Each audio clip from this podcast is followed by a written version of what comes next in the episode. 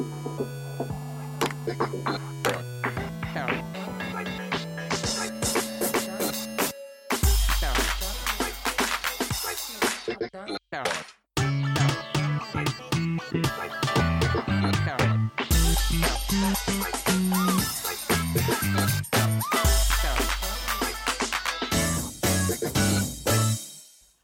Bonjour à toutes et à tous pour ce nouveau numéro du podcast Schmeppémol, l'émission de la passion des shoot'em up. Dans cet épisode 79, en plus de moi-même Gecko, on trouve bien entendu le camarade Crazyl. Salut Gecko, bonsoir et bonjour à tous. Au programme de ce podcast, nous allons revenir sur l'actualité shmup du mois de novembre 2019, avec un petit retour sur la seconde campagne de crowdfunding d'Airtag Final 2, la sortie de Ghostblade HD sur Nintendo Switch, la Psycho Shooting Star Alpha et Bravo en vue début 2020, pour ensuite enchaîner sur Raid Psy ou encore Xenocrisis. Après un court interlude musical, on enchaînera la seconde partie du podcast qui sera dédiée quant à elle à l'arcade, on reviendra un petit peu sur le Rising Festival, la grosse annonce qui a entouré Mikado, ainsi que les Arcadia encore une fois parce que nous sommes à quelques jours de la sortie du système au Japon et partout ailleurs dans le monde. Mais sur ce, je balance en rythme et en cadence vers l'actualité du site avec les 1cc. Tout à fait. Donc le 217e 1942 Joint Strike. Donc euh, bon, un épisode euh, assez euh, comment dire, pas moisi, non, pas là. Ouais. Oublié et pour une bonne raison. Bon alors après c'est pas pourri hein, mais oubliable. Voilà, plutôt oubliable. Euh, on joue une fois et puis ça suffit. Euh, donc clairement c'était le one cc de secours. Hein. J'étais dans le jus total au niveau des montages.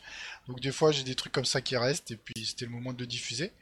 Euh, bah, j'ai vu qu'il y en a certains ils ont ouvert un topping de score sur le, forum donc c'est cool. Comme ça tout le monde met son score et puis on n'y joue plus. mais voilà, en tout cas. Bah, tout, tout, le monde rallume son Xbox 360 et recherche son bioscore de 2010. Voilà, ou fait une partie juste pour le terminer. Parce que les chutes de frame sont fantastiques dans ce titre-là, sachant qu'on est sur 360. Enfin bref. Euh, donc ensuite, on a eu la republication de tests de Yas. Donc Aerofighter 3, le Gunbird 2 et le Magic Dragon Blaze. Le Magnum Opus de Psycho. C'est ça, donc des anciens tests qui euh, pourrissaient au fin fond du forum et qu'il était de bon augure de remettre un petit peu en avant. Euh, donc voilà, et également aussi, il y a un nouveau, euh, un nouveau topic, enfin une nouvelle section que tu as ouverte.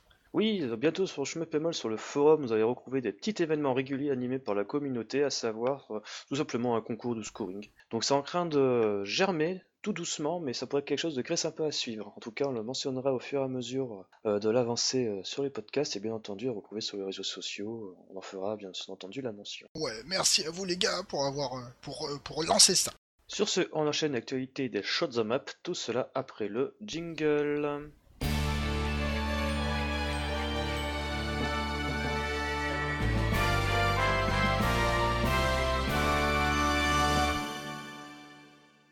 Et on commence par Attack Final 2 qui a finalement touché le million.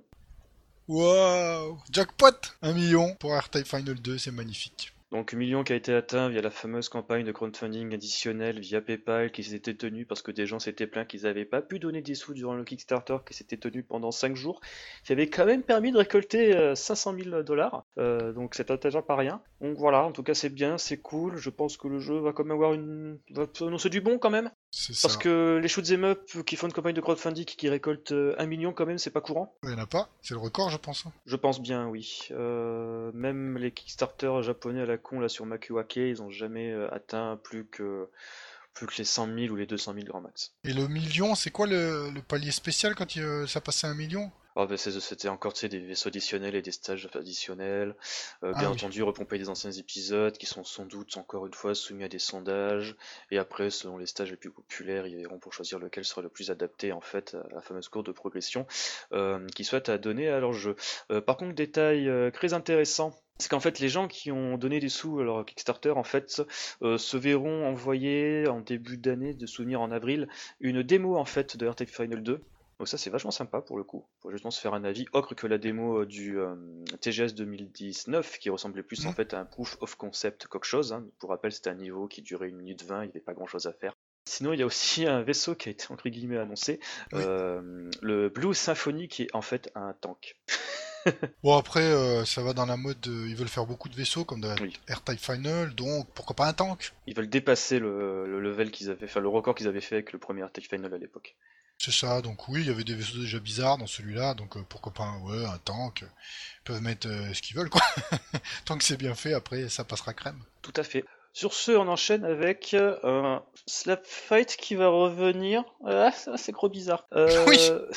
Pourtant, il est bon, hein, l'original. hein. Et et surtout, déjà pour contextualiser, euh, Slap Fight de souvenir, c'est pas l'un des tout premiers shmups de Toa Plan, genre euh, avant les années 90, milieu 80. Oui, peut-être, j'ai plus la date en tête, mais c'est très vieux. Ça, je m'en souviens très C'est bien. très vieux, c'est pas ce qu'il y a de plus sexy au monde, mais oui, aussi étonnant et bizarre que cela puisse paraître, en fait, euh, Mindware planche sur un nouvel épisode de Slap Fight, Slap Fight 3671, donc voilà, qui sera en fait bah, tout simplement, entre guillemets, hein, un remake de Slap Fight euh, Mega Drive, hein, parce que pour l'anecdote, euh, Mindware, en Mm. fait, c'est fondé par le gars qui avait développé la version Mega Drive de Slap, de Slap Fight à l'époque. Je vais y arriver. Donc en fait, l'idée, c'est que hum, ils veulent apporter du contenu nouveau tout en proposant les modes originaux. Donc à savoir qu'il y aura inclus le mode arcade ainsi que la version Mega Drive, ainsi qu'un nouveau mode arrange qui veulent être, euh, le rendre un peu plus flashy et moderne sans pour autant faire un Danmaku. Donc à voir. Oui. Chose intéressante, c'est qu'au niveau des musiques, on est bien servi parce que euh, les arranges de la version Mega Drive, donc à savoir euh, les musiques de Yuzo Koshiro, de Tatsuya Uemura, donc un ancien de Toa Plan, si je dis pas d'annerie, euh, de Masahiro Yuge, ouais, toujours hein, de Toa Plan, et un quatrième compositeur qui n'a pas encore été annoncé.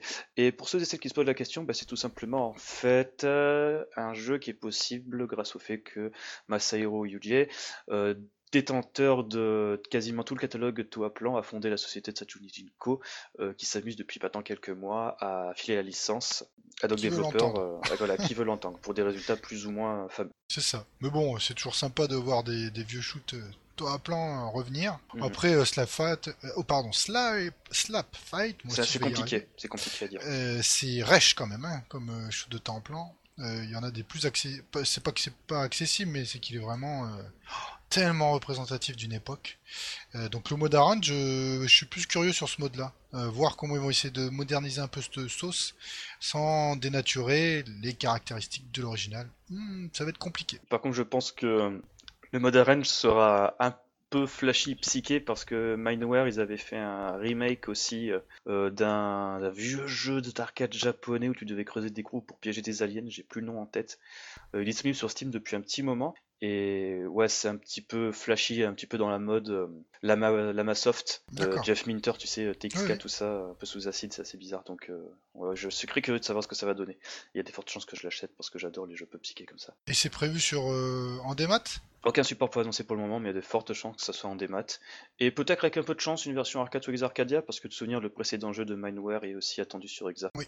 Sinon, bah justement, en parlant de démat, il y a Ghostblade HD qui est sorti sur Switch. Oui, donc après Steam, la, Play- la PlayStation 4 et la Wii U, euh, il débarque, Ghostblade HD, et euh, donc euh, depuis le 24 octobre, sur l'eShop en téléchargement, donc il coûte 15 euros, euh, donc c'est beaucoup plus cher que ce qui était le prix sur les autres plateformes en démat, puisque c'était Mm. 10 euros, enfin 9,99. On a fait ça Xbox Live, PSN, Steam et même l'eShop de la Wii U. Donc ça c'est un peu bizarre. Ensuite il y aura une version physique proposée par Play Asia. Donc comme ça avait été le cas, il y avait une version physique sur PS4 également. Euh, donc euh, le standard à 28 euros et 47 pour la limitée. La limitée c'est 3000 exemplaires. En plus du jeu, un steelbook, un CD d'OST, un porte-clés et un certificat numéroté. Donc pour ce qui est le jeu en lui-même, ça va être exactement le même que sur Play 4. Donc ce Ghostblade HD est pas mal du tout par rapport au Ghostblade qu'on avait eu sur Dreamcast. Il est beaucoup mieux équilibré, beaucoup mieux terminé, mieux fini. Il joue bien, c'est un shoot sympathique sans être transcendant. Euh, donc peut-être à 15 balles il est, je trouve, un poil cher. Euh, mais bon, ça reste... euh, moi je, trouve que ça reste tout à fait acceptable. D'ailleurs, c'était Chou qui avait fait un one cc de ce titre-là. Et juste après j'avais rejoué et effectivement je l'avais trouvé... bah, trouvé bien mieux parce que celui de Dreamcast m'avait laissé un souvenir dramatique. Était surtout hyper mal optimisé de souvenirs où le gars il avait essayé de justifier le par une raison un petit peu conne pourquoi le jeu ramait à certains endroits et pas à d'autres de manière totalement. En fait, il ramenait au, il ramait au pif. Base Ouais, de frame, ça. pouf, d'un seul coup, on avait une chute de frame, on était là, ah ok, bon bah c'est normal. Euh, donc là, non, euh, sur le Ghostblade HD, vous avez HD, pardon, vous avez pas tout ça, hein, c'est un frame euh, constant. Euh, Peut-être euh, ouais, c'est vrai qu'il y a la Switch. Avec la Switch, on sait jamais, mais en tout cas sur les autres supports, c'est un, un framerate constant. Donc voilà. Sur ce, on va continuer avec la Nintendo Switch avec la sortie annoncée prochainement de la Psycho Shooting Collection. Non, pardon, pas Shooting Collection. Pas loin, hein Ouais, c'est pas loin. Euh, Psycho Shooting Star Alpha et Psycho Shooting Star Bravo. Euh, Quackoukess, en fait, c'est tout simplement deux compilations qui va regrouper les portages de Psycho réalisés par Zero Div qui sont sortis sur l'eShop de la Nintendo Switch depuis des lustres en fait. Donc, euh, respectivement, donc la Psycho Shooting Star Alpha qui est attendue pour le 24 janvier 2020 au prix de 60 euros va regrouper. Oui, c'est en boîte, hein. Ouais, c'est en boîte, on précise. Hein. Va regrouper Striker 1945, Striker 1945 2, Striker 1945 3, Soul Divide, Dragon Blaze et Zero Girl 2 Minus. Hein on précise bien, c'est Minus, hein, c'est pas le portage arcade perfect de Zero Gunner 2. Euh, à côté de cela, la Psycho Shooting Star Bravo sera attendue quant à elle pour le 21 février 2020, toujours à 60 balles. Cette fois-ci, on aura Samurai S6, Samurai S6 de Tengai, Samurai S6 Cross Sengoku Canon, euh, Gunbird 2, Gunbird premier du nom et Gunbarish. Euh, bien entendu, ces deux éditions physiques auront chacun bien, bien entendu du contenu pour justifier le fait du tarot à 60 balles, à savoir une bande son avec les musiques de chaque jeu mis en avant dans chaque collection, un livret d'illustration ainsi qu'un set de 6 cartes illustrées. Euh, chose très intéressante et qui fait quand même bigrement plaisir, c'est que cette ces deux jeux pardon, ne seront pas en édition limitée car ils sont d'ores et déjà disponibles en précommande sur le site de la FNAC, euh, de l'espace culturel Leclerc, ainsi que sur la boutique officielle de Nipponichi America Europe. Donc voilà, il n'y a pas moyen, enfin, il y a moyen de l'avoir euh, sans, on va dire, euh, tuer pères et mères pour arriver à, à, poser une préco dans les deux minutes de la mise en vente, comme on peut le voir depuis quelques temps sur des sites comme Limited Run Games, Critique Limited, etc., etc. Oui, donc une... moi j'aime beaucoup euh, les Psycho, tu me diras, euh, ça change pas beaucoup, mais euh, c'est dans le sens là, les compiles elles sont mastoc. Alors je rappellerai juste pour info, si vous voulez la compile Soul Divide, je crois qu'il s'appelle, et Dragon Blaze sur PS2, c'est 100, 120 euros. oui, par contre c'est la compilation au Japon, parce qu'en Europe. Dragon Blaze, normalement, il est très facile à trouver sous la barre des 20 euros grand max. Sauf si vous allez à République et vous le voyez sous vitrine à 115 balles et vous dites mais what the fuck? Bah, Il devient quand même difficile à trouver, même, euh, même à tarif normal, entre guillemets. Donc certes, c'est une version euh, à 60 euros, donc c'est cher en l'occurrence, pour un jeu non démat. Après, c'est deux belles compiles, hein. le, Samurai S6-3, euh, franchement, c'est pas mal de l'avoir dedans. Gunbarish, il est excellent. après, euh, Samurai S6 Cross, c'est pas le Samurai S6 qui est sorti sur PSP qui était pas génial Oui, il est pas génial, mais il est que sorti sur PSP, c'est dans ce sens-là en fait. D'accord. Donc là, tu, tu le trouves dans la compile. Euh, franchement, euh, bon là, c'est sur la Switch, ça m'intéresse pas parce que j'ai pas la console. Il serait sur PS4, j'aurais déjà précommandé comme un furieux. Mm. mais au moins, là, vous avez une vraie compile, c'est balèze, il y a 6 jeux à chaque fois.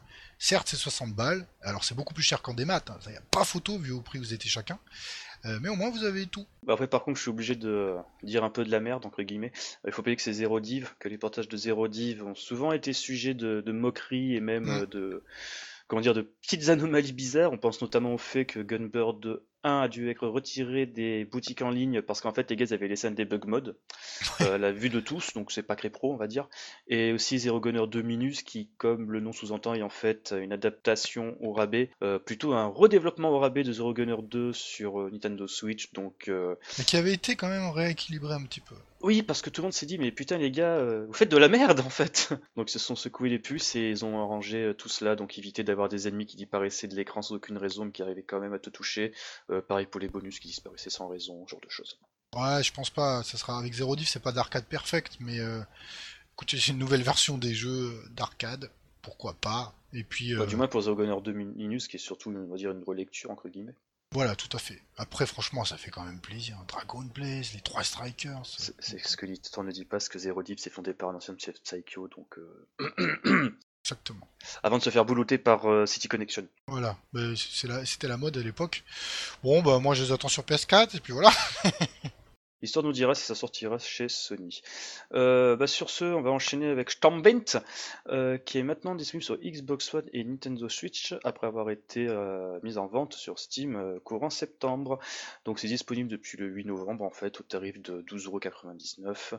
Donc toujours développé par Bialpha de souvenirs et édité mmh. par Duranic si je dis pas de bêtises oui, aussi. Tout à fait. Donc voilà. Enfin, Duranic a laissé le bébé oui, voilà. tranquillement parce qu'ils sont en train de développer un autre jeu en parallèle et ils ont bah, je pense que ça n'intéresse pas, ça intéressait pas trop de faire la conversion. Euh, alors après, euh, le tarif en démat, 12,99€. Stormwind, bon, sur Dreamcast, bah, ça remonte quand même aussi à une certaine époque. Euh, c'était assez incroyable de voir ça sur une Dreamcast, visuellement. Surtout venant d'un des développeurs indépendants. Ah oui, carrément, ça aurait pu sortir, un gros dev aurait pu sortir ça à l'époque des gros studios. donc bah, ça c'est cool. Après, là, il a pas d'amélioration. Je sais pas qu'est-ce qu'il y a comme amélioration dessus on l'avait déjà expliqué rapidement le mm. mois dernier, on a une résolution 4K, enfin du moins on sait sur euh, Steam. on s'en fout, bon, je suppose que sur Xbox One, Xbox One X, ça sera du même tonneau. Ouais, après, euh, on t'arrive de 12,99€, si vous n'avez pas joué à Stormwind sur Dreamcast, euh, pourquoi pas quoi. Bon, c'est un, R-Type clone, hein, donc vous attendez pas un Manic Shooter quoi. Mais qui était vachement cool. Exactement. Sur ce, on enchaîne avec du petit jeu indépendant japonais, avec, oh putain c'est mon copain, euh, MS Art qui a annoncé son prochain shoot'em up, à savoir Steam Pilot. Donc alors, euh, déjà, avant que je commence à cracher mon venin, je vais quand même expliquer ce que c'est Steam Pilot. Donc Steam Pilot, c'est un jeu à scrolling vertical jouable jusqu'à deux joueurs qui est développé par Pixel, donc le créateur du shoot, euh, dont j'arriverai jamais à prononcer le nom, Gorgi Hug. À chaque podcast, essaie de le prononcer, mais c'est toujours aussi dur. c'est toujours aussi dur avec des musiques composées par Motoaki Furukawa, donc à savoir le gars qui a fait la musique de Sexes. Ça aussi, c'est un nom qui est super chiant à prononcer. Et euh, Gradius 2, pas mal d'adaptations de, shoot sur MSX aussi. Euh, on retrouvera aussi en charge de la direction artistique euh, Ma, Maakawa Sujiro, à, à savoir que c'est surtout l'illustrateur de, de Twinbee. Donc ça, c'est vachement cool de le revoir à l'œuvre sur un shmup. Et à noter aussi que le thème principal sera chanté par Mariko Kuda, chanteuse et actrice de doublage japonaise, qui, bon, attention, là c'est vraiment une référence qui ne parlera qu'aux gamins euh, qui ont grandi dans les années 2000. Hein. Euh, c'est une doubleuse qui avait euh, doublé le personnage de Molly dans la version japonaise du dessin animé Monster Ranger. Monster Ranger, c'était quoi, Digimon? C'était un, un, animé qui s'est surfé sur la vague Digimon et Pokémon début 2000. Donc tu vois, ça parlera vraiment qu'à une crange grille restreinte de ce podcast, je pense. Donc voilà, tout cela sera soumis à une campagne de crowdfunding dans les jours à venir et on va voir ce que cela va donner. Euh, moi, par contre, ça me fait doucement marrer parce que MS Art, quand même, c'est les gars qui, au départ, avaient collaboré avec euh, et euh, donc le développeur de, que je m'en souvenir de Mekarit, Steel Rondo pour faire un nouveau shmup à l'époque, à savoir Momo Hero Underground, euh, jeu qui est sorti euh, février 2017, mhm. euh, qui était craque bien, il était super ce jeu, sauf qu'en fait les mecs en jouant se sont rendu compte qu'il y avait un bug où quand tu maxais le nombre de bombes, en fait une connerie à la con comme ça qui faisait un reset de ton score. Les gars sur Twitter quand on leur a dit fait ah non mais en fait on n'a pas l'intention de le corriger ce bug, donc c'est super les gars. Et il y avait surtout une débâcle durant le courant de l'année parce qu'en fait, et il s'est dissocié de MS Art pour pouvoir sortir euh, Momo Underground, qui maintenant s'appelle Desatopia, euh, sur Steam Nintendo Switch, tant au Japon qu'en Occident. Euh, donc bien sûr à l'époque, tous les mecs qui avaient fait le Kickstarter de Momo Underground s'étaient amusés à bâcher et pour dire que c'est un psychopathe qui tue son jeu, patati patata, etc. etc. aussi un petit peu à, faire des léchous Yamoto Kifurukawa, etc. même Pixel s'était voué d'un petit tweet euh, défend, où il défonce et donc euh, bah, ça fait un peu chier parce que et c'est un peu un de mes développeurs favoris de shmup indé. Enfin bref donc euh, les voir de, ces deux-là collaborer pour faire un nouveau shmup en, crowdfunding ça me fait un peu voilà doucement marrer. Même si je suis curieux de savoir ce que cela va donner parce que mine de rien si c'est le gars de Twinbee qui dessus et bien entendu sur les graphismes c'est pas Pixel qui le fait ça peut donner quelque chose de vraiment super sympa Exactement. Et donc, vous voyez qu'il n'y a pas que des dramas chez nous. ah oui, mais le pire, c'est que tu vois, euh, les dramas euh, euh, des shmups là, développés en Occident, tout ça, c'est, ça peut être vache, mais au Japon, les gars, ils n'hésitent pas à, genre vouloir tuer ta famille ou faire des menaces gore comme ça, hein. c'est, chaud. Hein. Nous, à côté, on est des, des fiottes, hein. les grammas à la con sur les Pokémon soir d'épée, au Japon, c'est que dalle hein, quand il y a des grammas, putain. Enfin bref, sur ce, on enchaîne avec F-Stride Psy, qui met en avant la chambre de Yori. Euh, donc en fait, le portage sur PlayStation 4 et Nintendo Switch euh, donc réalisé par M2, euh, va en fait incorporer un nouveau mode qui s'appelle Yuri's Room, donc en fait la chambre de Yuri, euh, Yuri qui est bien entendu le personnage féminin Depths Raid. Donc en fait c'est un petit mode de jeu qui a été proposé par Joker June en fait aux équipes de M2 euh, pour justement en fait aider les débutants à progresser dans le jeu de manière fun et amusante. Donc sans, sans tu vois, à toujours se manger euh, un pic de difficulté monstre qui va les décourager. Bah ouais, alors, euh, je sais, pardon de te couper, mais dans Sprite, euh, le pic, euh, tu le trouves pas tout de suite quand même. Hein Mm. C'est au Mais en fait- troisième ou quatrième ou début du troisième niveau, je crois, mais avant, tu fais tranquille. Hein. En fait, justement, en fait, c'est surtout un mode qui va te permettre, on va dire, de t'entraîner sur des espèces de petites missions, qui va te permettre, tu sais, genre de gagner des récompenses, pouvant à terme customiser justement la chambre de Yori ainsi que ton petit personnage. Donc voilà, donc ça c'est rigolo. Donc en fait, chaque mission en fait a été designée pour apprendre aux joueurs les bases du jeu. En fait, c'est un peu similaire au mode arcade challenge qu'on pouvait voir dans Catsuit Destiny pour donner un ordre d'idée en fait. D'accord. D'ailleurs, euh, au passage, euh, Psy, il y a aussi un mode arcade challenge, donc voilà, pour ceux et celles qui avaient bien aimé ça dans le portage de Ketsui, ça serait cool euh, de voir que ça se réapparaître. Euh, donc bien entendu, comme je l'ai mentionné tout à l'heure, finir des missions va permettre de gagner des récompenses, permettant d'acheter des objets pour customiser ton personnage et la chambre, ainsi que d'acheter des petits animaux apparemment, qui pourront, d'ailleurs animaux qui pourront nous assister durant des missions, hein, mais bon, pour l'instant il n'y a pas plus de détails. Non, C'est encore rempli, ras la gueule ce truc. Hein. Ouais, ouais. Merci M2, hein. Mm, mm. impressionnant. Hein. Donc voilà, on attend ça avec une grande impatience, sachant que Epsrepsai est attendu euh, pour le 19 décembre prochain sur Nintendo Switch et PlayStation 4. Ouais, donc ça se trouve, je vais recevoir Sprite avant Vassara.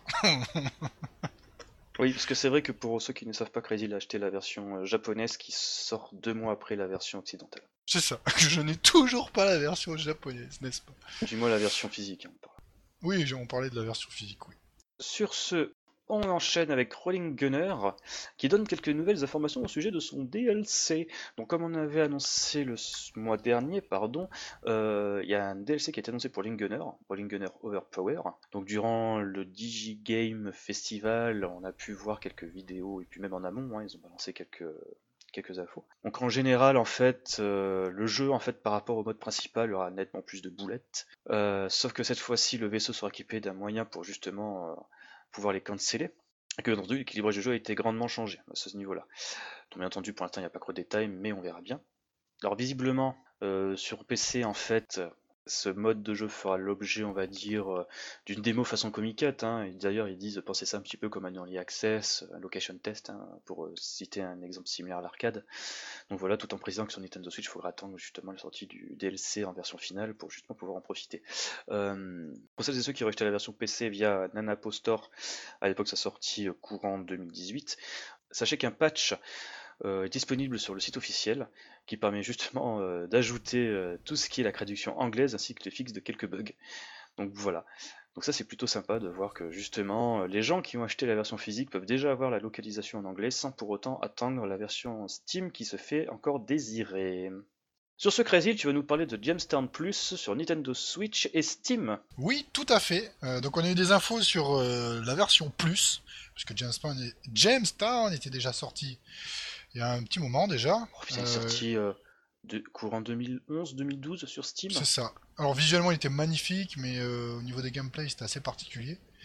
Euh, bon, toujours est-il qu'on a une version plus, euh, donc avec des nouveaux vaisseaux euh, qui ont des nouvelles attaques, des spéciales attaques et qui ont la possibilité de, euh, avec une l'ajout de possibilité, pardon, de customiser votre système d'armement. Donc euh, des nouveaux niveaux euh, pour explorer les, euh, les lunes de Phobos et Deimos. Donc ça, ça parlera à ceux qui ont joué au jeu. Euh, il y a également un nouveau euh, chapitre euh, donc dans le la story, donc dans le mode story de Jamestown, euh, qui passe, euh, qui à première vue est entre guillemets une sorte de préquel, qui pose les bases. Et ensuite, euh, quand ce niveau est terminé, quand vous le finissez, euh, en fait, il introduit les personnages. Une fois fini, vous passez sur le, le jeu comme le jeu original comme il était conçu. Euh, donc voilà. Ensuite, on a aussi une remasterisation des, OST avec le compositeur Francisco Cerda. Euh, et donc euh, là, l'éditeur a annoncé, donc ça c'est plutôt rigolo parce que quand on sait comment cette parole est plutôt volatile, que c'était définitivement la dernière version, il n'y en aura pas d'autre de Jamestown plus, et que ça sera l'ultime version et que disponible donc sur Switch, PC et PS4. Ouais, d'ailleurs c'est assez rigolo parce qu'en fait, petite anecdote, c'est déjà à la base Gemstone, ok, sorti sur PC euh, début des années 2010. Au moment de la sortie de la PlayStation 4, le jeu est ressorti sur le PSN, donc sa mm. première version de Gemstone Plus. Et après, en fait, le jeu euh, silence radio, il n'y a pas eu de mise à jour, de sortie sur Steam pendant tout ce temps. Et en fait, c'est pour la simple et bonne raison, c'est que les gars, ils comptaient sur le succès entre guillemets de la version PS4 pour pouvoir financer euh, la version Steam de Gemstone Plus. Le jeu n'a pas marché, donc ils ont dû attendre des lustres avant de pouvoir le proposer sur Steam et par conséquent la Nintendo Switch, hein, parce que tant qu'à faire, euh, autant sortir sur une console sur laquelle ils pourraient avoir un peu plus de succès. après le jeu est vraiment beau, hein. ça, ça on lui enlèvera pas ça. par contre c'était un jeu où tu pouvais jouer à 4 de souvenirs, 4 en même temps. Exactement. Et, et solo c'était totalement... C'était pas stupide, parce que le jeu était vachement cool quand même, hein. tu prends du plaisir à y jouer. C'est juste qu'en fait c'était un jeu qui prenait toute la largeur de l'écran à scrolling vertical, et que tu avais ton vaisseau, il avait un pauvre piou-piou en spread qui faisait que dalle. Donc en fait tu pouvais tu pouvais pas couvrir une bonne partie de l'écran, donc c'était un peu frustrant. Donc tu voyais souvent les ennemis qui passaient, les bonus aussi. C'était vraiment un jeu qui est pensé pour le multijoueur à 4. Bah ouais, c'est dommage d'ailleurs, parce que euh, si tu jouais en solo, il y avait trop d'ennemis pour toi tout seul, quoi. Donc euh, mm. dommage. Par contre, sur Switch, c'est parfait ça. Tu prends deux paires de Joy-Con et paf. Exactement. Donc là, il a crevé chaussure à son pied avec cette plateforme-là. Tout à fait. Enfin, Crazy, pour finir, tu vas nous parler d'un jeu vachement bizarre, parce qu'il est sorti sur à peu près toutes les plateformes de la création, enfin presque, on va dire. Pas encore, euh, pas encore. Ouais, pas encore. C'est Xenocrisis. Oui, donc un shoot de Bitmap Bureau qui est euh, donc sorti en version cartouche sur Mega Drive. Donc ça c'est cool. Alors c'est un twin shooter très inspiré de Smash TV dans son concept, j'entends. Euh, donc Smash TV, pour ceux qui connaissent pas, bah vous c'était une sorte d'arena shooter entre guillemets. Ouais, c'était de souvenir un ancêtre du twistic développé par Midway. Bah, justement, c'était par euh, Eugène Jarvis. C'est ça. Si je m'en souviens bien, qui avait fait Robocron 2098, si je dis pas d'annerie. Hubert, où tu es quand on a besoin de toi?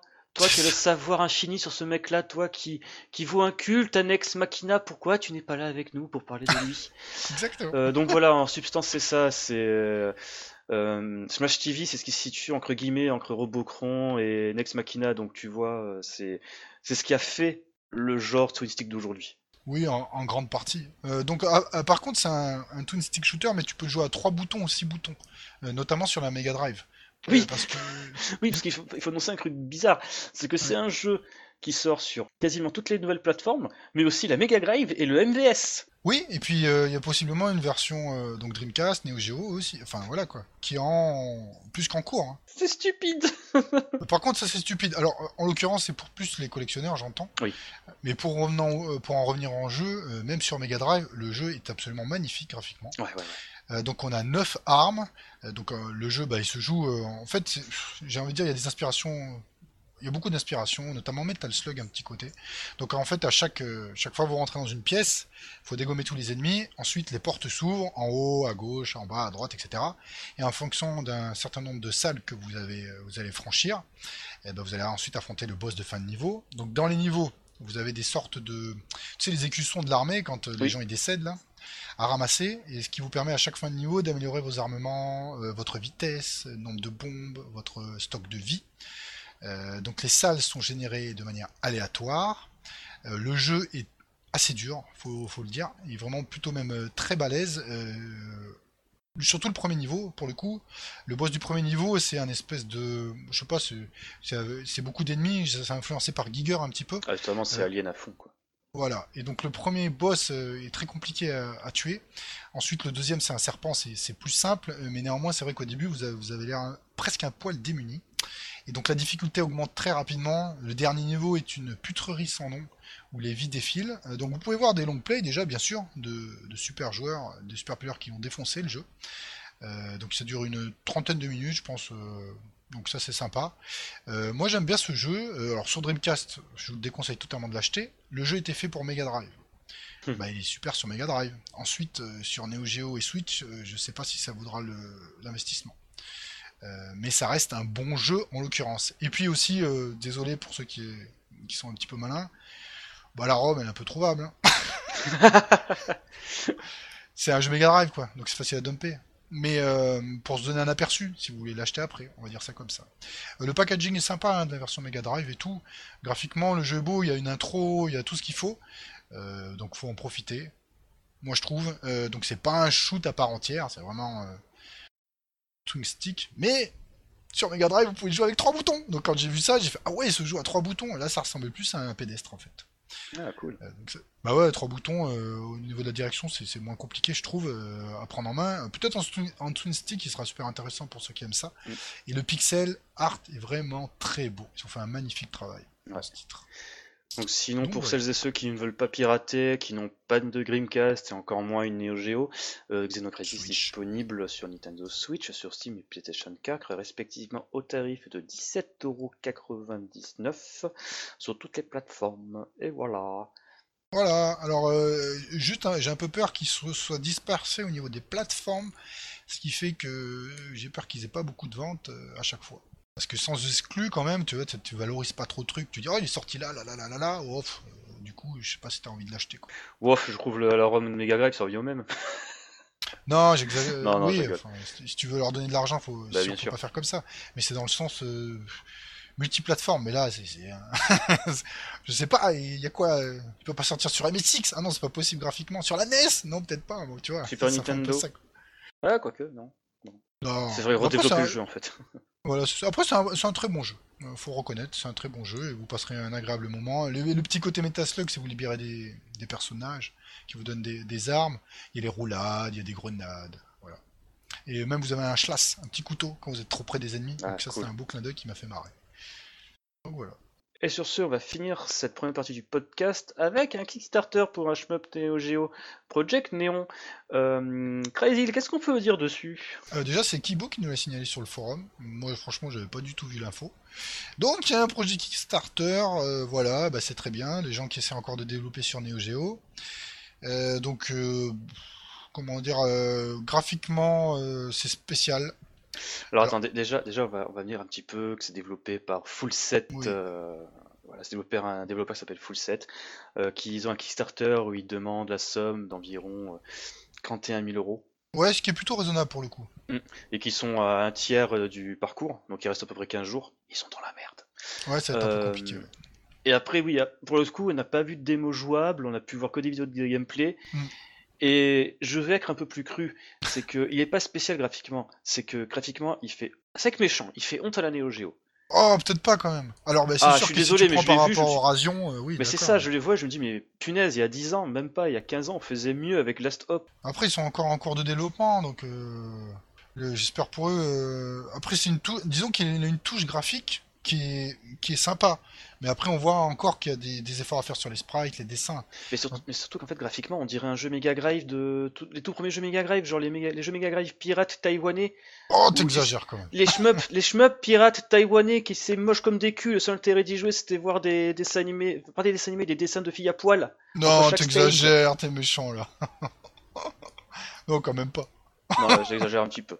Non, non, pas du tout. Euh, bah si, bah après, euh, c'est toujours bien de voir qu'il y a des gens euh, qui continuent à développer sur Neo Geo, ça c'est cool. Mm. Il faut, parce que là, il faut vraiment avoir la foi hein, pour développer sur Neo Geo maintenant, sachant le dernier jeu qui est sorti, donc c'était Rasion. Non, non, non, pauvre fou. Il y a eu quoi? Crossbuster. Ah oui, pardon, le Crossbuster. Pardon, Là, c'est The Exclu qui est disponible nulle part ailleurs. Avec Rasion aussi. Aussi, oui, tout à fait. Et que pour le coup, euh, Crossbuster, il était absolument magnifique. Hein Gecko, on a pu y jouer. Ah oui. graphiquement et c'était une poutrerie. Euh, bah, on espère, on va quand même suivre le développement. On n'est pas à l'abri d'une très bonne surprise. Mm. Si le monsieur a la foi, euh, s'il est à fond dedans et qu'il réussit euh, à atteindre les paliers, effectivement, il ne demande pas tant que ça. Bah, il faut essayer de l'encourager quand même. Faut pas le- l'enfoncer tout de suite. Je suis un peu méchant, je. C'est ça. Allez, sur ce, on enchaîne avec l'atelier musical pour se calmer un petit peu. On va s'écouter une musique d'Akatu Blue, donc euh, une reprise du stage, je crois, Let's Get Kinetic and Frenetic, composée par le groupe Phantom Iris dans l'album Akatu Blue Location Test. Euh, Ensuite, on se retrouve pour la seconde partie du podcast. On va revenir bah, sur l'arcade avec du Raising Fest, de Exarcadia et du Mikado. En veux-tu ou en voilà? À tout de suite.「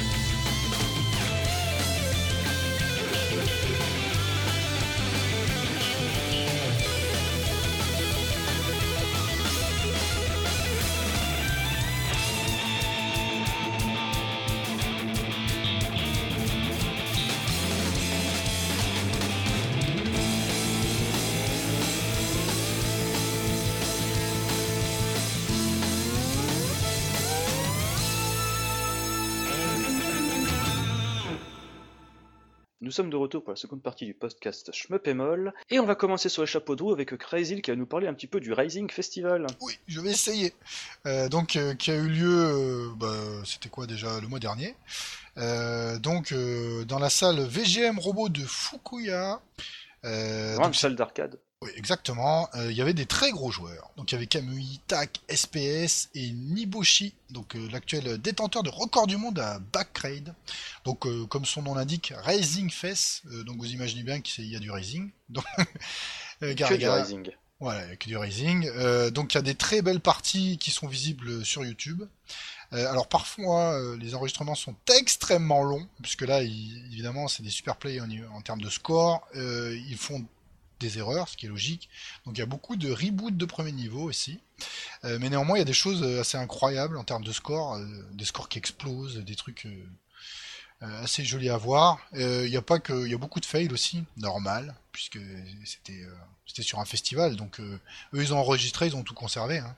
Euh, et donc je sais que sur Shmup ils ont fait une, ils ont fait un topic où ils mettent justement tous les halls. Euh, comme ça, vous pouvez sélectionner Ah. et puis euh, avoir les bonnes bornes de temps entre guillemets, parce que sinon c'est assez fastidieux à regarder. hein. Quand vous avez un enregistrement de 9 heures, pour Ouais. voir euh, deux parties correctes sur 9 heures, c'est un peu chiant. quoi. Ah bah, tu remettras le lien vers ce thread dans la fiche du podcast. Donc voilà, bah alors après pour tous les amoureux des Rising, euh, franchement j'ai regardé quelques vidéos, euh, il y a des trucs que j'ai rien compris. Euh, là c'est vraiment un niveau, faut être un peu spécialisé des Rising pour tout comprendre ce qui se passe à l'écran. Mais c'est joli à voir et puis ça fait plaisir de voir que euh, d'un seul coup euh, un truc comme ça qui pop euh, dans une grande salle d'arcade. Donc c'est bien. Et surtout les gros joueurs y sont allés. Donc nickel. Sur ce, on enchaîne avec une nouvelle, mais totalement space en fait. C'est la salle d'arcade Mikado qui va en fait ouvrir une salle à l'étranger en Europe, en Espagne. Euh, c'est pas- y a pas un festival l'année prochaine où tu vas aller en Espagne? Justement, on va en parler. Euh, donc en fait, euh, le truc, ce qu'il faut savoir, c'est qu'en Espagne, il y a une espèce d'association euh, qui est assez, assez grosse quand même dans le pays, qui Oui. s'appelle la Navarcade en fait. La Navarcade, euh, c'est des gros fans d'arcade, comme le nom le sous-entend, dont notamment un gars qui a une collection énorme, qui sont assez coutumiers, on va dire, des De équivalents bornes, hein, de- c'est ça il Ouais, de bornes. de- D'un entrepôt entier je crois. Oui, plusieurs entrepôts, je crois. Ah oui. Euh, donc euh, une collection de bornes mais totalement incroyable. Euh, ils sont assez coutumiers, on va dire, des festivals locaux, hein, Simili, Japan Expo et compagnie. Et euh, il faut savoir que maintenant, depuis bientôt trois ans, ils ont un festival qui s'appelle le Fight Guide Offline Festival, qui a lieu dans un groupe paumé en Espagne, à Mourcantes de souvenir. Euh, c'est paumé euh, un petit peu avant, après les Pyrénées, euh, même en partant de Madrid, il faut aller en voiture ou prendre un train et un taxi ensuite pendant une heure. Enfin bref, c'est le coup du cul du monde. Mais en tout cas, quand y vas, t'as une grande salle de fête qui a été entièrement réservée pour l'event et il y a que des bandes d'arcade à perte de vue. Quand on fait un petit peu, quand il y a des gens qui sont allés qui t'en parlent, t'as un peu les étoiles dans les yeux en imaginant les, les scènes. Enfin bref, tout ça pour dire que visiblement la Navarcade a réussi à négocier un deal avec euh, Ikeda Minoru, donc à savoir le gérant de Mikado, donc la fameuse salle d'arcade du Japon, pour ouvrir une succursale en Europe. Donc ça c'est super cool parce que ça veut Mhm. dire que déjà les gars de but en blanc ils ont annoncé bon bah on aura de l'exarcadia avec euh, du euh, Père. Ça c'est cool, on est sûr qu'en Europe on pourra au moins y jouer une fois. Euh, aussi ils annoncé que tous les jeux on va dire assez gros qu'ils ont dans leur co- collection, genre les Let's Go Jungle DX y seront, euh, pareil pour les euh, Initial D, euh, genre de choses, les Top Skater, bah, tous les trucs un peu craqués Sega, un peu même on va dire confidentiels y seront, donc c'est vachement cool. Pareil, ils ont commencé avec des clichés de leur future salle, quelle espèce d'entrepôt un peu bizarre avec une mezzanine, c'est super space. Donc voilà. Euh, de souvenirs, ils ont dit où la salle d'arcade est située. Je pense de me souvenir que c'est pas très loin justement de là où se situe le Arcade Offline Festival. Euh, je crois que c'est Tourantes, quelque chose comme ça. Euh, podcast très bien préparé encore une fois. Donc voilà, non mais franchement c'est super cool d'avoir ça et on va suivre tout ça avec grande attention parce que mine de rien je pense que pour ce qui est de plus proche en France c'est sans doute the next big thing après Arcade Street on va dire. Tu vois ce que je sous-entends par là, Crazy, en tant que bon gros gars de province c'est ça. Euh, oui, oui, clairement, euh, à mon avis. euh, non, mais c'est c'est surprenant quand même. hein. Des fois, il y a des trucs qui arrivent, on se dit, mais. C'est le Mikado, quoi. Oui, ouais, c'est. C'est totalement con en fait. Alors après, euh, je sais pas, euh, bon, pour l'instant, ils ont pas parlé des tarots, tout ça, des pièces en euros, machin, mais euh, c'est c'est incroyable de voir ça, quoi. Euh, alors après, ça va, tu sais, on en avait déjà parlé il y a très longtemps dans, dans l'histoire de l'Exa Arcadia. qui voulait redévelopper, redémocratiser l'arcade. donc c'était plus pour d'autres pays d'ailleurs, la Chine, l'Amérique du Sud, etc. donc peut-être ils tentent via l'appui de l'Exarcadia une nouvelle percée en Europe qui vrai au niveau des salles d'arcade a complètement périclité. donc pourquoi pas avoir une grosse salle au moins une en Europe. Et puis il faut dire aussi avec l'internationalisation des modes de déplacement, bah, c'est pas comme avant, quoi. C'est beaucoup plus facile d'aller en Espagne maintenant, aller jouer dans une borne d'arcade, qu'il y a 20 ans où euh, aller se déplacer, quoi. Euh, mm. de, manière beaucoup plus difficile. Là au moins, tu prends ta caisse, tu vas là-bas, il y a le train, c'est cool, quoi. Alors tu prends l'avion, tu vas jusqu'à Barcelone ou Madrid et ensuite tu prends une voiture de location pour aller dans la salle. Ouais, mais tu vois, par exemple, tu, dis ça, mais tu vas, tu, vas à Barcelone, il y a plein de choses à voir. Et puis tu vas faire une journée euh, dans la salle Mikado, c'est cool. Hein. Un peu comme quand tu vas au Japon, que tu passes, on va dire, une après-midi dans une salle, et après tu fais bon bah c'est bon, j'ai pas fait euh, des milliers de kilo, enfin des, ouais, c'est ça, des milliers de kilomètres pour passer euh, mes journées dans une salle et tu vas visiter les temples, ce genre de choses. Exactement. Donc là, même effet. Et puis, Sauf que tu vas manger des tapas. Oui, et puis boire de la bonne bière aussi, de la cerveza, donc c'est cool. Euh, bah tiens, sur ce, on va enchaîner avec encore un petit peu d'arcade, mais cette fois-ci, on va pas parler d'Exarcadia tout de suite maintenant, on va parler de Sega. Euh, parce qu'en fait... Euh, ça, c'est, ça c'est bizarre, hein ça, c'est vachement bizarre et ça va continuer d'être bizarre. parce qu'en fait, durant le festival DigiGame Expo, ils ont annoncé l'adaptation d'un jeu mobile en arcade. Qu'est-ce que c'est que ça? Ils ont annoncé le portage de Sound Shooting avec Sound Shooting DX qui est attendu sur Sega Hotnet Peras Multi version 3. Ah, Étienne. Étienne. Euh, donc on va vite expliquer ce que c'est shooting, sound shooting, pardon. Donc c'est développé par euh, Easy Diamond. Euh, donc en fait c'est un jeu vachement bizarre parce que c'est un shoot 'em up qui mélange des notions de jeux musicaux. Et tu te rends compte que c'est l'anacronyme de Desamon. Trop bizarre. Totalement. Et en fait, pour le coup, le jeu il est disponible euh, sur l'iPhone et sur les téléphones Android. Hein. Vous pouvez aller sur le market, le télécharger. Il y a une lien dans la page du podcast et c'est vachement bizarre. C'est en fait l'écran d'accueil si tu vas pour faire une partie. En fait, tu as un écran de sélection de musique comme des DR. Tu sélectionnes ta musique, tu choisis ton niveau de difficulté et après c'est un espèce de shoot them up, un peu bizarre. Et des fois quand t'as un gros ennemi, t'as un décompte. Et en fait c'est genre dans genre 6 secondes, tu vas passer sur la phase Reason Game. Et là il faut que tu tapes en rime sur des pastilles en plus, je, trouve qu'il y a un lac de fou entre le moment où tapis, où la note est validée, c'est vachement bizarre de faire des perfects. Euh, d'ailleurs, ça me rappelle un petit peu euh, la façon dont c'est fait là, les, jeux musicaux Love Life euh, sur mobile, enfin bref. Et en fait, quand tu arrives bien à faire tes combos de pastilles là, dans la section musicale, ça va décrire le mid-boss ou le petit le gros ennemi, et aussi te donner genre un pourcentage en plus pour ton score. Et c'est ça tout le long en fait. Et c'est vachement bizarre. Ouais, bon après c'est le deuxième jeu qui passe euh, de Android à l'arcade. oui, mais sauf que là, c'est chose intéressante, c'est qu'en fait, euh, donc le jeu ça tourne sur un système, ça sur un système Sega, là tu sais online tout ça, un peu l'équivalent euh, du, comment s'appelle déjà du DCK Potato. sauf qu'en fait la borne où le jeu était présent, donc il y avait bah, le duo de stick et bouton, Ok, très bien, donc stick, euh, machin, croix bouton, super, tu peux tirer, on est en terrain connu. Euh, sauf qu'en fait, bah, l'écran il est tactile. Ah bon? Donc pour les, sections de musique, tu tapes sur l'écran. Mais apparemment, les premiers retours des japonais disent que tu peux même contrôler le vaisseau avec l'écran tactile. ouais, bah tant qu'à faire, autant y aller à fond, mais l'écran va se faire défoncer. Ouais, mais c'est vachement bizarre. Mais d'ailleurs, ça me fait souvenir qu'en fait, euh, je crois que c'est une borne qui est assez récente, parce qu'il faut savoir qu'il y a quelques temps en arrière, tu avais Toshiaki Fujino, donc bien entendu le président et seul développeur de Credence Service. Le seul membre, euh, tu veux dire? Le seul membre, oui, parce que bien entendu, il y a deux autres gammes, c'est des, des, contractants. Oui. Euh, qui en fait, qui avait sorti sur Windows 10 Tapping Skill Test, et qui a en fait adapté ce jeu-là à l'arcade, donc toujours sur le système Sega AllNet PRAS Multi version Croix. Euh, à la tienne Etienne. Euh, donc voilà, donc c'est une bande tactile parce que justement l'idée c'était de taper euh, les caractères qui étaient pas bons ou le caractère inclus, genre de conneries. Donc c'est pas trop déconnant de voir cette bande utilisée pour ce jeu-là. en fait, ce qui est intéressant, c'est qu'avec ce jeu-là, Sega en fait lance une nouvelle initiative où il vise en fait à ramoter les développeurs indépendants en arcade. Crazy, est-ce que ça te rappellerait pas un certain système? Pas du tout. Et je pense qu'ils sont en panique totale, les Arcadia. Ils doivent se dire, ouh là là, ces gars arrivent, ouh là là là. Moi, je me suis dit, les gars, ils sont en train de suer du fion, et puis je me suis dit, bah non, en fait. Non, bah pas du tout. non, parce que bah, pour ceux et celles qui ne sauraient pas, j'ai encore répété ce magnifique nom, le système Sega Hotnet P-RAS Multiversion Croix, ben, en fait, c'est tout ce que parlait justement le gars d'Exa dans notre interview publiée l'année dernière.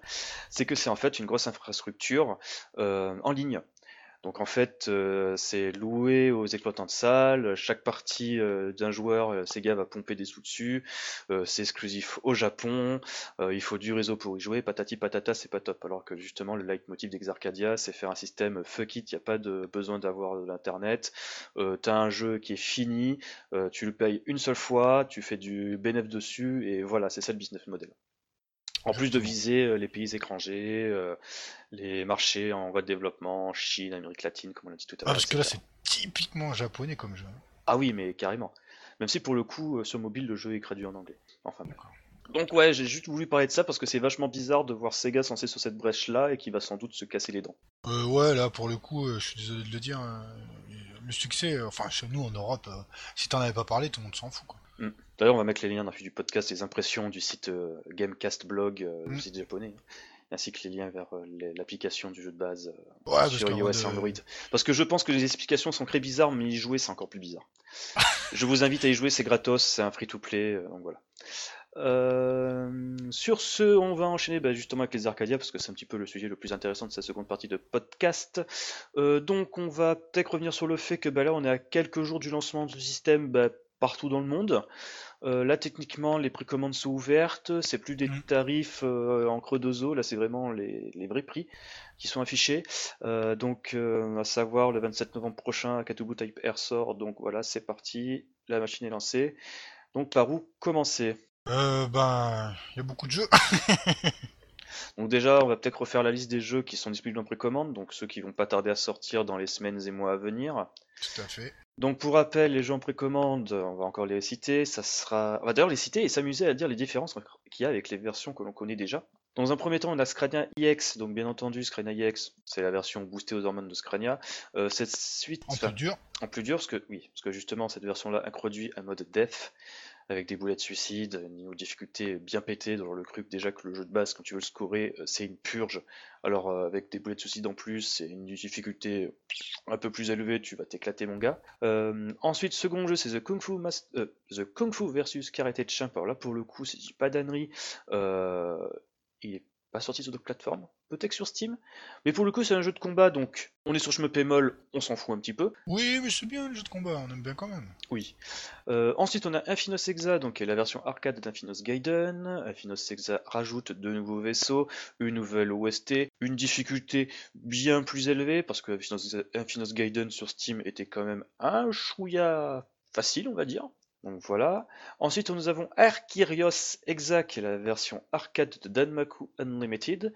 Donc là, mm. pour le coup, nous n'avons pas des masses d'informations, mais on soupçonne qu'à l'image de tous les autres shoot'em up annoncés sur Exarcadia, la difficulté sera bien relevée, qu'il y aura des nouvelles musiques. Et on espère que les, effets spéciaux, les effets sonores auront légèrement plus de peps, parce que c'est généralement euh, l'une des reproches qu'on fait souvent aux jeux de Dragon Entertainment, c'est que les effets sonores sont souvent abonnés absents et ça fait que les jeux manquent un peu de punch.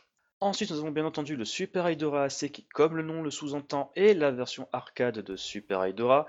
Donc là, pour le coup, sur me le rebours s'était amusé à faire le jeu des 7 différences quand le jeu était un jouable au Stunfest. Donc de souvenir, euh, dans la triplette des, des power-up, il n'y a plus le shield.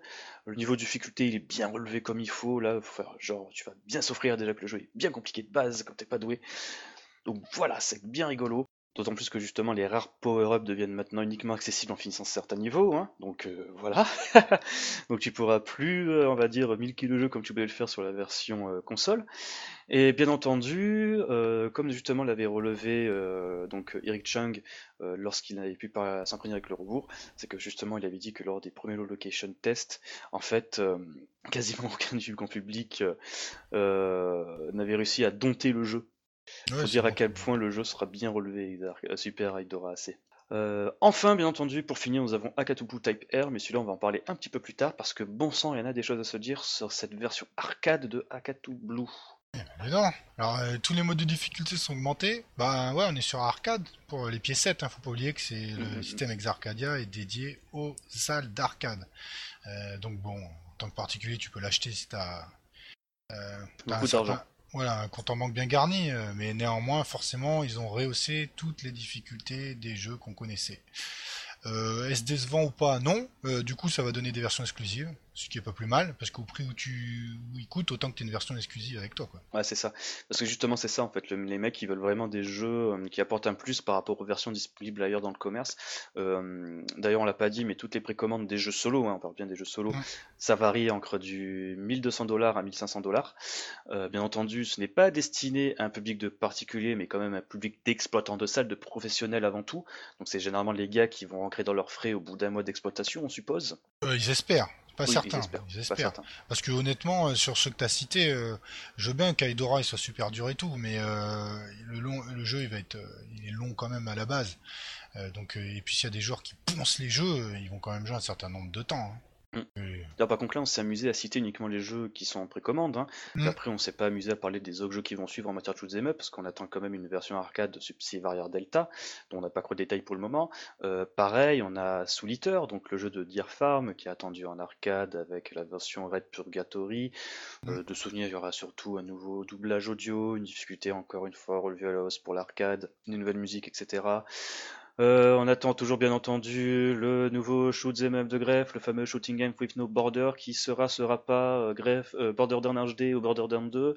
Euh, J'en ai marre, ça va faire presque deux ans que j'ai les couilles bleues. Vaporware.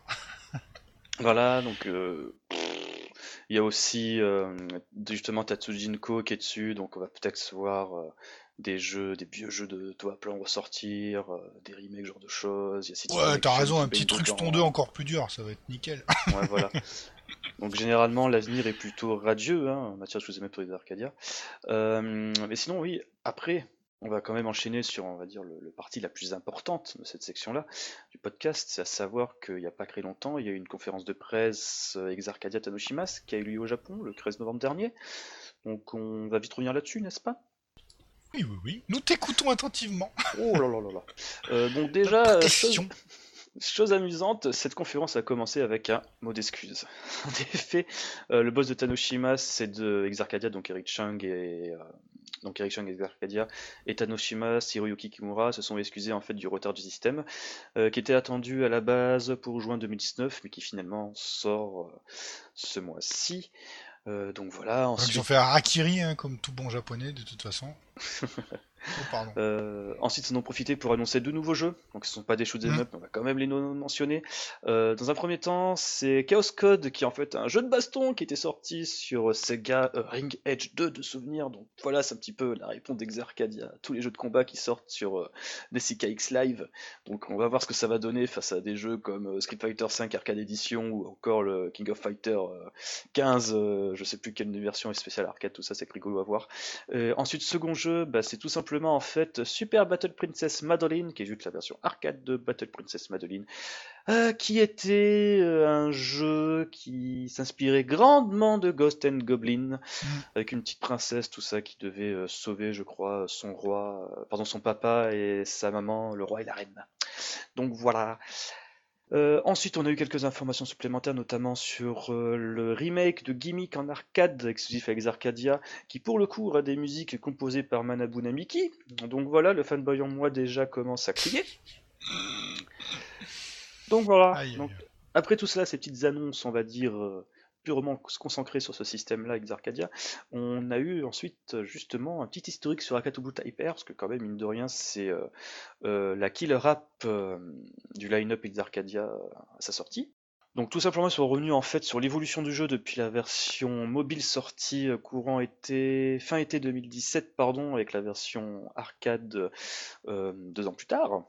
Donc tout simplement, ils ont dit que déjà de base, le jeu passe d'un format HD au Full HD. Donc pour le coup, tous les graphismes ont été refaits. Et l'aire de jeu a été aussi élargie. Comme d'ailleurs l'a signalé Hiroki Kimura au début de la conférence, Akatobu Type R n'est pas un portage, mais carrément le jeu redéveloppé from scratch quasiment.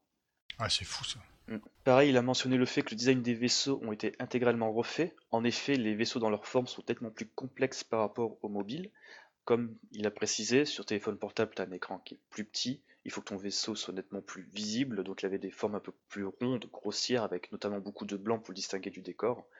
En arcade, ils se sont, fait, sont permis de se faire plaisir, en le rendant un peu plus complexe, avec un peu plus de couleurs, ocre que le blanc. Euh, de même, il nous a montré, euh, enfin il a montré un slide très intéressant avec le design du boss du premier stage de la version mobile et celui du boss du premier stage de la version arcade qui est totalement différent en fait. Le boss a été entièrement refait. C'est d'ailleurs apparemment ça pour une grande partie des boss dans Katubu qui ont été grandement euh, bon gros lifting. Euh, en ce qui concerne les petits ennemis euh, qu'on affronte dans les stages, hein, les, les les Aku, comme ils appellent ça au Japon, en référence justement à Gundam, en fait ils restent strictement identiques. Bon, ils sont un petit peu plus euh, high res, hein, bien entendu, du passage de HD à la Full HD. Euh, si ce n'est qu'en fait, cette fois-ci, il y a nettement plus de sprites d'animation que dans la version mobile. D'accord. Voilà. Euh, chose intéressante, c'est qu'au niveau du casting des personnages, donc ça reste tristement identique, hein, l'histoire d'Akato Blue reste la même. Donc on retrouve toujours euh, le personnage de Aka, de Blue, euh, de Kuro. Et le troisième larron, euh, c'est le mot violet en japonais, mais je m'en souviens plus. Donc euh, Murasaki, si je dis pas d'annerie. Euh, je laisserai les japonisants me corriger dans les commentaires et dire à quel point je suis un anbaté de ne pas savoir comment prononcer la couleur violet en, en japonais. Enfin bref. oui, oui, au moins. Tu seras puni pour ça, c'est tellement facile. sur le c'est évident, tout le monde le connaît. Sur le pilori Enfin bref, tout ça, les personnages restent les mêmes, si ce n'est qu'en fait, ils ont dû redoubler quasiment toutes les voix, toutes les paroles pardon, du personnage de Blue, parce que en fait dans le jeu Blue c'est un petit peu l'opératrice qui va faire des commentaires tout au long de la partie, et visiblement en fait pour la version arcade ils ont dû genre euh, ils ont criplé ces interventions, donc ils ont dû redoubler tout le personnage. C'est assez rigolo à voir. Euh, de même, le système de score a été revu. Cette fois-ci, on est invité à découvrir plus rapidement les ennemis qu'à les faire languir avec justement la bombe qui. L'effet de bombe, c'est de faire.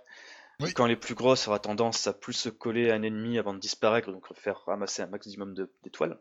Donc voilà. Euh, de même, vu qu'on sait que les Arcadia est un système qui vise à être branché sur une borne HD et aussi une vieille borne à tat- cathodique, donc à support des écrans 16 neuvième et 4 tiers, ils ont dû retravailler le jeu pour ça, gérer deux, deux supports d'écran différents. Donc voilà. Euh, aussi, niveau musique, chose intéressante, c'est qu'en fait, il y aura des nouveaux titres, et qu'à cette occasion, le compositeur à la base de la version mobile, donc Wazi 303, est passé de compositeur à, plus, à producteur. Donc voilà, c'est cool. Oh là là, Donc là, pour le coup, notamment la musique que vous avez pu entendre durant l'interlude musicale, ben, elle retrouvera dans la version Aka- Akatobu Type R. Donc ça, c'est cool. Euh, de même, on a appris que les effets sonores ont été recréés par Gosato. Donc Gosato, pour ceux et ceux qui ne sauraient pas, c'est, euh, si je dis pas d'annerie, c'est le gars qui a composé les musiques de tous les Raiden depuis l'épisode 2 jusqu'à l'épisode 4, mis à part les opus euh, Jet, D'accord. par Raiden Fighter. Euh, si je dis pas d'annerie. Donc voilà. Donc c'est à peu près tout ce qu'ils ont dit. Donc C'est une beaucoup, hein Ouais, c'est beaucoup, et tu vois vraiment que les gars, en fait, pendant deux ans, ils sont pas fait juste un bête portage de la version mobile, ils ont vraiment mis euh, toute l'énergie qu'il fallait pour vraiment faire en sorte que ce soit la grosse killer app du système à leur au lancement. Parce qu'encore une fois, faut-il le rappeler qu'Akatobu Type R, c'est le premier jeu qui a été signé sur ce système-là. Donc c'est vachement cool de voir ça. Euh, donc de même, Tanoshima s'est rappelé que mine de rien, ça fait 7 ans qu'il bosse sur le même jeu, hein. Depuis sa conception, euh, de genre euh, en 2012 euh, jusqu'à Ah, la sortie en 2017 et ensuite la version arcade en 2019. Donc c'est assez marrant de voir ça. Ouais, je me moque un peu là. Ah, les gars, bah, c'est très bien, bravo. Ouais, Écoute. franchement les gars, ça fait depuis 7 ans qu'ils bossent sur le même jeu, quoi. C'est un truc de dingue. Il y, en a, Ah a bah. beaucoup qui seraient pas obstinés à ce point, quoi. Ça- Ce tel niveau d'abnégation, c'est, je crois que c'est bien japonais, quoi. Bah, il en va mettre à la fin là pour le coup. Oui, bah d'ailleurs, en parlant de fin, ils ont annoncé à la fin de cette conférence-là que le 28 décembre prochain, ils tiendront une autre conférence. Bon, tu sais, un peu comme euh, fait de temps en temps M2, même si avait fait une fois Tanoshimas, genre, euh, genre tu sais, euh, conférence de fin d'année, ah youpi, on vous balance plein d'infos sur le processus de développement de nos jeux, euh, etc. etc. Euh, cette conférence-là qui est attendue pour la fin d'année, donc le 28 décembre, en fait, s'appelle sobrement The End of Tanoshimas. Ah, logique. Euh, ça va être une délivrance pour lui un jour. Ouais, totalement. Donc là, après, est-ce que c'est que genre, bon bah c'est bon, on a sorti Akatobu Hyper, Tanoshimas n'existe plus, on va aller voir ailleurs hein, si on y suit. Mais ça serait intéressant de voir un compte rendu. Euh, D'autant plus que, mine de rien, il faut rappeler que la dernière fois qu'ils ont fait ce genre d'événement, ils ont genre montré une version d'Akatobu qui tournait sur Switch, avant de se réviser, faire non, mais en fait, Akatobu sortira qu'en arcade, hein. Donc bref, on verra. Euh, on verra ce que l'avenir nous réserve. Exactement. Bah, déjà pas mal tout ça. T'as donné Mm. pas mal d'infos là. Donc je sais pas si ça a été clair, mais voilà un petit peu en substance tout ce qu'il y a à retirer euh, d'Ex Arcadia euh, la veille de- du lancement. Donc à voir ce que cela va donner. Bah, on a hâte. Écoute. Moi je sens que j'achèterai ce système là quand Grave va annoncer euh, leur shooting à No Border. Parce que moi, m'a vendu du rêve et euh, j'y crois à mort. Oui. Surtout que depuis, euh, Yasusa Watanabe il avait sorti un album. Hein. Cinquième piste, c'est une reprise euh, d'un thème de Border Down. Hein. Je dirais pas hein, que dans le livret il y avait marqué Ah, au fait, c'est un album genre Ah, si je faisais euh, les musiques de la suite de Shoot 'em Up sorti il y a 15 ans. Ah ah ah, qu'est-ce que ça pourrait-il être bien être? Sale enfoiré, arrête de jouer avec mes sentiments. Enfin bref, euh, et je vais arrêter de faire euh, je- mon fanboy. il a- ne l'annonce pas parce qu'il n'est pas sûr. Ah, allez, je vais arrêter de me faire du mal et temps d'annoncer la fin de ce podcast. Comme d'habitude, on remercie l'association Bad Geek, badgeek.fr, agrégateur de passion. Euh, vous pouvez retrouver tous les liens cités dans l'émission sur la fiche du podcast disponible sur schmopemol.com. Et sur ce, il est temps de se quitter.